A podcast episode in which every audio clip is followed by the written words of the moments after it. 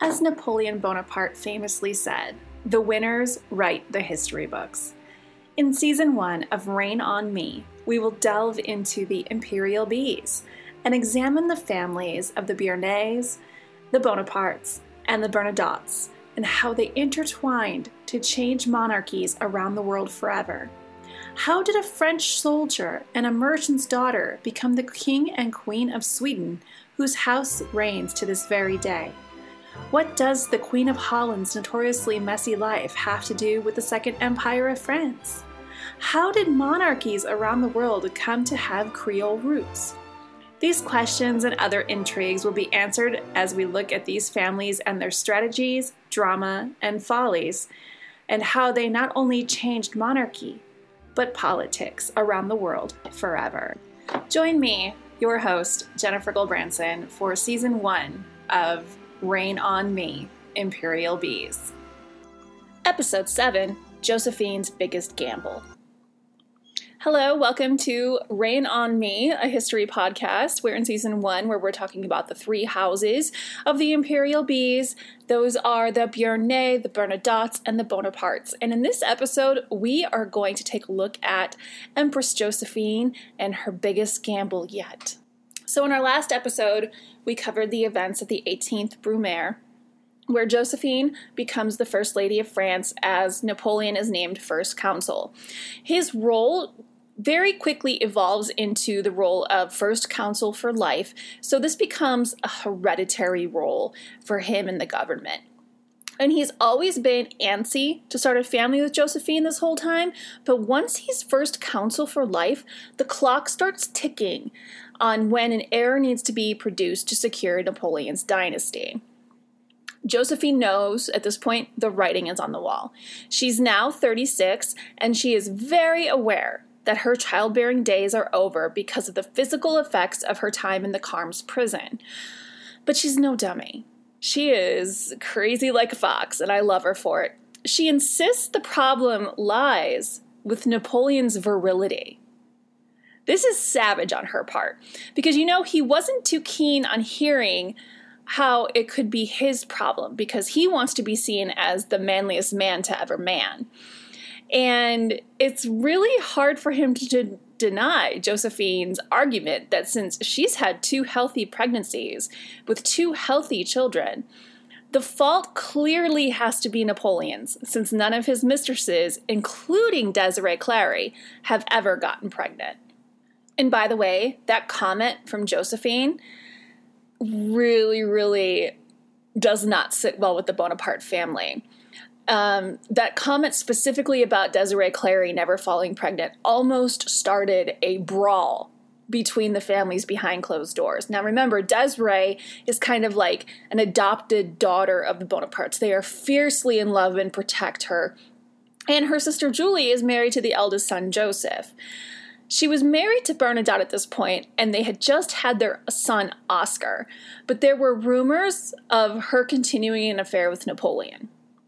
Now, the baby, baby Oscar, was the spitting image of Bernadotte, so there was no reason uh, to question that baby's paternity, which only further propelled Josephine's argument that the problem didn't lie with her, it lied with the, the Bonapartes.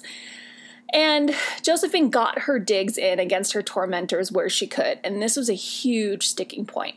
The fact that she had two healthy pregnancies that resulted in two healthy children, one being a boy the first time out. She had the upper hand in this argument. Science wasn't exactly a thing then, but the fact that Desiree's sister Julie had not been able to conceive for many, many years after being married to the eldest son, Joseph, Josephine was cleverly making the case that it was the problem of the Bonaparte men and their virility, and not her and her fertility. And to Josephine's credit, she knows she's full of shit. like Josephine knows that she hasn't had her menses in years. The likelihood of her becoming pregnant for whatever reason is very small, but she is getting her digs in where she can. And quite frankly, the amount of torment she deals with from the Bonaparte family on a daily basis kind of entitles her to this small victory. So we'll give this one to Josephine. Um, but it is a sticking point with Julie Clary and Joseph because they are actively trying to conceive and we're almost a decade into their marriage without issue. Now, Letizia Bonaparte, Napoleon's mother and Josephine's mother in law, kind of has Josephine's number this whole time. And we see Letizia really start to double down on her opinion of Josephine through this time. She called out the unlikelihood of Josephine conceiving because of her age her experience in the boudoir, so to speak, implying that she might be infertile due to diseases such as syphilis, etc. And this is when we see the Bonaparte siblings get whipped into an even bigger frenzy with their wish to cast out Josephine. Caroline and Pauline are the ones really banging the drum on this one because either of them have not had trouble conceiving. And they're looking for any confirmation of their hate of Josephine and any way to disparage her. They want her gone. They like their new status in Europe and know that England, Russia, and Austria are eager to take it all away. And they, like Napoleon, are starving for legitimacy amongst their new peers. Remember, they're viewed as Corsican street rats amongst the nobility of Europe. Josephine is still the only one with any kind of legitimacy of the ancient regime. So they hate it. They hate the goodwill Josephine has. And once again, the Bonapartes are way off base because they need Josephine. They need her. She's still the only one among them with any legitimacy and that's probably what's making them so mad because they see her as silly and frivolous and an aging courtesan and they feel like they're better than her. And we we have to see into the future, they have the same problem with Marie Louise of Austria when she becomes Napoleon's wife. It, it's it's a fundamental problem the Bonapartes have amongst them, and, and they project it on whoever Napoleon is married to at the time. So there's that. The problem isn't Napoleon's wives, it's that these women are the ones holding all of the legitimacy, and the Bonaparte clan cannot handle that. Now, anyone outside of the Bonaparte family with eyes and ears knows that Josephine is the glue holding this together. And outside of Joseph and Louis, they plead for patience when it comes to an heir a lot of his cabinet are like, just chill, you're first consul for life, you're not even 30 yet, give this time. Josephine is really the jewel of this crown. And Napoleon also knows he wouldn't be getting away with half of what he's getting away with if it weren't for his wife making it all look good. She can really put lipstick on a pig, and he knows that. He's only 30 and he's willing to give it more time. After all, Josephine is right. The only proof of infertility so far is his. So here's where we take a detour into some madness between both Napoleon and Josephine because they're absolutely crackerjacks about a few things. And we start to see the foundation of toxicity in their marriage. So, first of all, when Napoleon is named first consul, he insists that the family lives in the Tuileries Palace, which is the last place the previous royal family, Louis XVI and Marie Antoinette and their children, lived after the storming of Versailles until they were arrested and imprisoned in Temple Tower. They spent quite a few years at the Tuileries, and when they moved into the Tuileries, it was a dilapidated, ill cared for palace because None of the kings inhabited that after Versailles was built. It was well known for their gardens and the Louvre and everything in there, but the Tuileries Palace itself was like a shack. The Tuileries is a dump. It is an absolute dump. Napoleon's like, but we'll fix it up. So if you can imagine like a Chip and Joanna Gaines over uh, trying to do a fixer upper on a palace, that's Napoleon. However, Josephine insists it's haunted by Marie Antoinette. and cannot stand being there. There's several instances where she has documented seeing the ghost of Marie Antoinette, chastising her to leave. This is why she was so eager to purchase her own home, Malmaison, on the outskirts of the city and spent most of her time there once it was completed. She could not stand being in the Tuileries. She didn't have this problem with Fontainebleau because she had spent a lot of her young adulthood in Fontainebleau with the Marquis de Beauharnais and her Aunt Desiree. So she doesn't have the ill feelings about Fontainebleau, but Fontainebleau is a half a day's carriage ride away, so it's not very convenient for the First Lady to be in Fontainebleau. So she is left in the Tuileries. And as time goes on, Josephine has difficulty getting pregnant, Napoleon also begins to believe it is the curse of the previous king. Now, if we walk backwards a little bit, King Louis XVI and Marie Antoinette took a long time to conceive. I believe it was about 10 years before Marie Charlotte was born. Marie Theresa Charlotte was born. And so Napoleon is also kind of spooked by the whole thing that maybe King, the ghost of King Louis the Sixteenth, has cursed him, and he and Josephine will have to wait a decade for a baby to be born.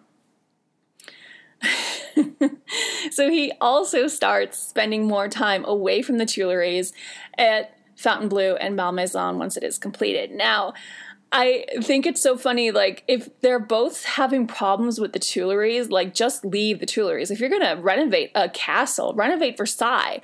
Versailles is only 10 miles away from the center of Paris. So it's not like Fontainebleau, which is a half a day carriage ride. Versailles, you can be in the city within 20 minutes. But Napoleon was really, really interested in being in the heart of the city the whole time and wanted the Tuileries to be great again. The Tuileries will eventually burn to the ground, and all that's left is the Louvre and the gardens. But this is what he wanted. Only they were both so spooked by the ghosts of the monarchy before them, they were really rather uncomfortable with staying there. And it's so funny because I don't feel like it's so much a paranormal thing. I think that it's their guilt in knowing they're not really, these people died for nothing. And I think Josephine is incredibly aware of this because she was part of the aristocracy before the revolution and she met the king and queen. And it, it kind of feels like you are you are trampling on holy ground so to speak so i think this is their guilt catching up to them and they're not really they don't have the kind of critical thinking we have today to say, to do anything but blame it on ghosts, right? Like why worry about facts in biology when we can blame it on a ghost? and that's what they did. So for the rest of 1799 and most of 1800, the urgency for an heir quiets down. Josephine's putting it off. She's taking herself to all of these hot springs and seeing all of these doctors, a bunch of woo woo stuff to promote fertility, and she's going along with it. But there's a lot of documentation that she's kind of talking out of both sides of her mouth. She's telling her husband what he wants to hear, but among her ladies, she's like, let's go to the spa because this is bullshit. I mean, really, she knew. And, um, everything and, and everybody seems fine with this because it's a really it's a time of great extravagance in Paris. She's doing her part. She's got her PR machine moving and grooving. The people are very happy with Napoleon and Josephine. So there isn't this urgency. He again is only 30 years old, she's 36. They're kind of all caught up in the pomp and circumstance of the new government and their new lives. All of this changes on Christmas Eve of 1800. That night, the plot of the Rue Saint Nicaise uh, was hatched. Napoleon was heading to the opera to see Joseph Haydn's Oratorio, The Creation, when a cart exploded in the street shortly after his carriage had passed. The attack was carried out by royalists linked to the Chouan leader Georges Cadoudal, who was in the pay of the British government. You will see in Napoleon's inner circle people like Talleyrand and Cadoudal are all kind of greasing palms with the British. The British have inserted themselves into the French court, and everybody's kind of a devil in sheep's clothing. So keep that in mind as we go through the narrative of the next 10 years because when most people would think it's Russia, it's actually England.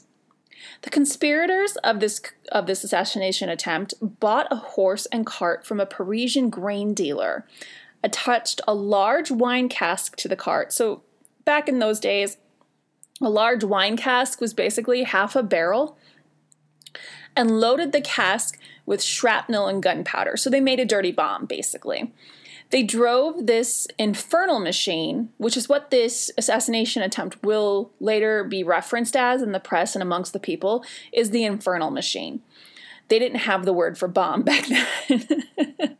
so they drive this dirty bomb to the Rue Saint Nice, which is no longer there. It was uh, bulldozed when Napoleon III um, redid the whole landscape of France, so to speak, so it no longer exists. Um, and they drove the cart to the intersection of the Rue Saint Honoré on Napoleon's route to the opera. Now, remember where Josephine's house is and where the Tuileries are. If you pull it up on Google Maps, you'll see that this was a direct shot to the path of either place. Um, they had a 15 year old girl, Marianne Pujol, whose mother sold buns nearby. Now, after the revolution, we saw a lot of pop up carts happen as people tried to earn a living. We saw a lot of pop up fruit carts, a lot of, um, because like the boulangerie, the patisseries, they were gone. So we saw a lot of like in today's terms, a lot of food trucks coming up. So her mother sold hot cross buns, so to speak. And 12 sous they paid her, which in today's terms is probably like 200 bucks, to hold the horse and guard the cart while the would be assassin stood at some distance with the fuse. So they're like, here's 200 bucks. We just need you to hold the reins of this horse. And don't worry about a thing. Well, except this thing is going to explode and you're going to die. But, you know, to a 12 year old girl just trying to help her mother make ends meet, um, 200 bucks is quite a fancy offer. The conspirators expected Napoleon's carriage to be preceded by a cavalry escort, which is how Napoleon typically went about town. He would have the cavalry go before him and then his carriage roll through. Think of it in today's terms as the president has his um, you know, motorcade and the Secret Service goes ahead of him to clear the path, and then comes the president. So Napoleon had the same thing. The cavalry blows through, and then here comes Napoleon. But this time, there was no cavalry because they were running late. The escort's appearance would be the signal to light the powder. However, Napoleon's coachman was driving so fast, and there are accounts that his coachman was shit faced, which draws a lot of parallels to Princess Diana's chauffeur in France in nearly the same spot um, 150 years later. That's kind of spooky. So this guy blows through, there's no cavalcade before him, the cavalry isn't there, and the carriage appears without warning. As noted in evidence in the subsequent trial, and I will read the evidence. Um, so this was presented in the trial of the conspirators. The person who was to have executed the plan, not being f- properly instructed, was not aware of the arrival of the carriage of the first consul until he saw it. It was not as he had been told, preceded by an advanced guard. However, he prepared to execute his plan at that moment, the horse of a grenadier drove him against the wall and deranged him. He returned and set fire to the machine, but the powder not being good, its effect was two or three seconds too late. Otherwise, the first consul must inevitably have perished. So, what had happened was, what had happened was, they put all of this gunpowder into this wine cask, but they didn't dry out the wine cask. They just kind of like drained it and threw the gunpowder in it. So 40% of the gunpowder became saturated with wine. which kind of took which made it more flammable, but it took the boom out of it. So the explosion winds up killing the horse, poor young Marianne, and as many as a dozen bystanders. Again, it's a dirty bomb. There's a ton of shrapnel in it, and 40 other people were wounded. Several buildings were damaged or destroyed. Napoleon's wife, Josephine, her daughter Hortense, and Napoleon's sister Caroline, who was pregnant at this time, were traveling in a carriage behind Napoleon's. They might have been killed had they not been delayed by Josephine. Josephine couldn't be on time to her own funeral. She was always late. And she had gotten a new shawl that day and she had wanted it to be um, wrapped around her in the Egyptian style because, again, they're still campaigning this great Egyptian victory. And here's evidence of that from the trial. The police had intimated to Napoleon that an attempt would be made against his life and cautioned him not to go to the opera. Madame Bonaparte, Mademoiselle Beauharnais, Madame Murat, Lannes, Bessières, the aide de camp on duty, and Lieutenant Lebrun, now Duke of Piacenza, were all assembled in the saloon. While the first consul was writing in his closet, okay, Napoleon had a cloffice. He was literally in a closet writing. He is a nut. Um, Haydn's oratorio was to perform, pre-perform that evening. The ladies were anxious to hear the music, and we also expressed a wish to that effect. The escort piquet was ordered out, and Lannes requested that Napoleon would join the party. He consented. They got him out of his cloffice, thank God. His carriage was ready, and he took along with him Bessières and his aide de camp on duty. I was directed to I was directed to attend the ladies. So now he's giving his testimony of what was going on with the ladies. Josephine had received a magnificent, magnificent, magnificent. I can talk. It's fine. I'm not cutting that out. I received a magnificent shawl from Constantinople, Istanbul, and she that evening wore it for the first time. Allow me to, mis- to observe, madame, said I, that your shawl is not thrown on with your usual elegance. So he's basically telling her that she looks a hot mess. And she good humoredly begged that I would fold it after the fashion of the Egyptian ladies. While I was engaged in this operation, we heard Napoleon depart. Come, sister, said Madame Murat, who was impatient to get to the theater. Bonaparte is going. So Napoleon's like, all right, I'm leaving. I have things to do. I have no time for this woman stuff. And Josephine's like, a mess. so they're trying to make her not a mess. we stepped in the carriage. The first consul's equipage had already reached the middle of the place carousel. So they're halfway there. Um, that's how far behind the ladies were. Napoleon escaped by a singular chance. Saint Regent, one of the conspirators, or his French servant, had stationed himself in the middle of the Rue Nizar. A grenadier of the escort, supposing was really what he appeared to be, a water carrier, gave him a few blows with the flat of his saber and drove him off.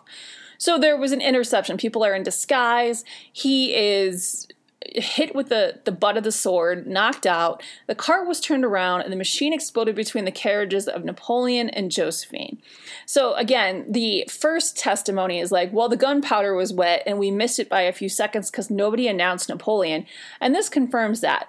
It was wet gunpowder. It was flammable, but it didn't get the kaboom they wanted. And those two seconds means it explodes between the two carriages because thank God again for Josephine being a mess, right?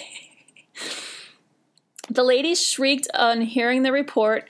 The carriage windows were blown out, and Hortense received a slight hurt on her hand. She was actually hit with with the broken glass that exploded out of the carriage and it embedded into her hand. I alighted and crossed the new the Rue Nizar, which was strewn with the bodies of those who had been thrown down and the fragments of the walls that had been shattered by the explosion. Neither the consul or any individual of his suite sustained any serious injury. When I entered the theater, Napoleon was seated in his box, calm and composed, and looking at the audience through his opera glasses. Fouché, Fouché is the chief of police of Paris, not a good dude, by the way, uh, was seated beside him. Josephine, said he, as soon as he observed me. She entered at that moment, and he did not finish his question. The rascals, said he very coolly, wanted to blow me up. Bring me a book of the oratorio. So they're all literally shitting bricks internally. like, how can you not? This is a huge assassination attempt. But almost wordlessly, Napoleon and Josephine play it super cool to the public. Like, yeah, 40 people just got exploded, but we're fine. We're going to watch this opera and we're not going to show a thing is wrong. The police chief Fouché believed that royalists were behind the attack, Napoleon was initially convinced that his Jacobin enemies were responsible.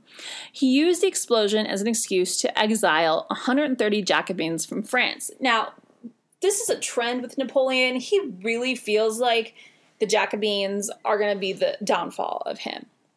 For whatever reason, he trusts the royalists, and it's actually the royalists this whole time. It is the Bourbons who are exiled working by proxy. But he just refuses to believe that the royalists want him dead. It's kind of this weird cognitive dissonance he has. Like, literally, the Bourbons want him dead so they can be restored. But he's like, no, it's the Jacobins. And the Jacobins are like, what? We haven't done anything. Meanwhile, police assembled the remains of the cart and horse and appealed for information. The man who had sold the horse and cart came forward, as did the blacksmith who shoed the horse, and described the suspect. Information provided by General Girardon provided a name to the police and gave an ideal, idea what is wrong with me today as to the whereabouts of a certain Carbon. This led them to Francois Carbon, the man who made the bomb. Carbon confessed the names of fellow conspirators Pierre Robineau de Saint Regent and Joseph de Limoëlan, as well as others. Carbon and Saint Regent were executed on April 20th, 1801. Limoëlan fled to the United States where he became a priest and died in Charleston in 1826. Obviously, the stark reality that Bonaparte's mortality had a very real thing behind it like all of a sudden Napoleon, you know, he he's okay with giving Josephine time to get pregnant. He's not so anxious for an heir, but this attempt there had been a couple attempts before this, but this attempt was so well orchestrated and so well carried out, it rattles him. Even though they're all acting very unbothered, Hortense's injury to her hand makes him apoplectic with rage. And all of a sudden, mortality becomes very real to him. Like, had things gone five seconds the other way, they'd all be dead. And the issue of an heir comes up again and with a lot more desperation than before because it could be over in a blink of an eye. Josephine goes through the usual frantic things women have gone through for centuries when they desperately need an heir. There were conspiracies for a staged pregnancy, uh, a stolen baby, buying one from a peasant. They went through all of the typical options that were available to them in the 1790s, early 1800s. Then, because she's got a gambler's brain, she comes up with what is a brilliant idea in her eyes. It's actually quite toxic and gross, but in her eyes, she's like, this is brilliant. Now, this is where we get into Josephine's dark side yet again. Josephine is, by all accounts, a wonderful woman. She is empathetic. She is a wonderful employer. She is staunchly against slavery. She is beloved by everyone but the Bonapartes, but there is a disconnect, and I can't help but think it's from the trauma of her imprisonment and the terror, where she has no problem using her own children as either buffers or speed bumps in her own advancement. It's kind of gross when you really look at it. She gets this idea in her head that her daughter Hortense should marry Napoleon's younger brother Louis. And those children of that marriage could be Napoleon's de facto heirs. Because it will be a lot quicker for Hortense to get pregnant and have a baby rather than waiting around for Josephine's miracle, right? Louis and Hortense are not for this. Louis has a lot of problems. He's a lot of mental health issues. And Hortense is incredibly sensitive. She has just left Madame Campan's school. She's an amateur composer. She is composing marches for the armies. She wants to, she's very much in the fantasy of life, love, art. That's the kind of life she wants to live. But she's also wildly codependent with Josephine. There's an abandonment thing there uh, with the terror. Everybody's got their own trauma they carry into this. And she desperately, now, Josephine, even according to Hortense's own memoirs, Josephine's very cool with Hortense. She's kind of always putting Hortense down. Uh, there's a weird dynamic there. Hortense was a piano player. And at the time, young women were encouraged to play things like the harp or the lute. And Hortense was into the piano, and Josephine was an accomplished harpist. So there was that kind of condescension from Josephine, like, don't, darling, don't you want to play the harp? And Josephine would get her digs into Hortense here and there. And Hortense would desperately want her mother's approval. It, it was a very kind of a cycle of weirdness. Um, there were also from people who did not like Napoleon, there was a lot of propaganda about Napoleon and Hortense having an inappropriate relationship. And Hortense was really worried that if she married Louis Bonaparte, that that would give more fuel to those rumors. Louis was by all accounts, it sounds he was pretty bipolar. And he was pretty abusive to Hortense. And it, it, it causes the, this whole thing is just a toxic soup. And as a mother, I can't imagine Josephine being like, okay, I'm going to sell. She basically sells Hortense to the slaughterhouse to protect her space and it's a dark side of Josephine that I don't like at all. Nobody can. Um, in 1802, the first of Hortense and Louis' three children were born. Napoleon Charles was born, and in 1804, Napoleon Louis was born. The fact their children are born within a day of each other in early October suggests that conception only occurred between these two when the New Year festivities happen. So I imagine there's a lot of champagne, a lot of goodwill for the new year, and Hortense is like, fine. and she gives in to Louis that one time a year. Um, the youngest being born in July threw his parentage into question. Now, remember, the youngest is grows up to become Napoleon III, who I love to call Napoleon III. And he becomes the new emperor of France after the Bourbon Restoration. So Louis also has his doubts about the paternity of the final Napoleon, but he claims all three boys because I think that Louis is self aware enough to know that he's a nightmare and that securing his boys as heirs to Napoleon secures his future. He's an abusive piece of shit, but he's no dummy.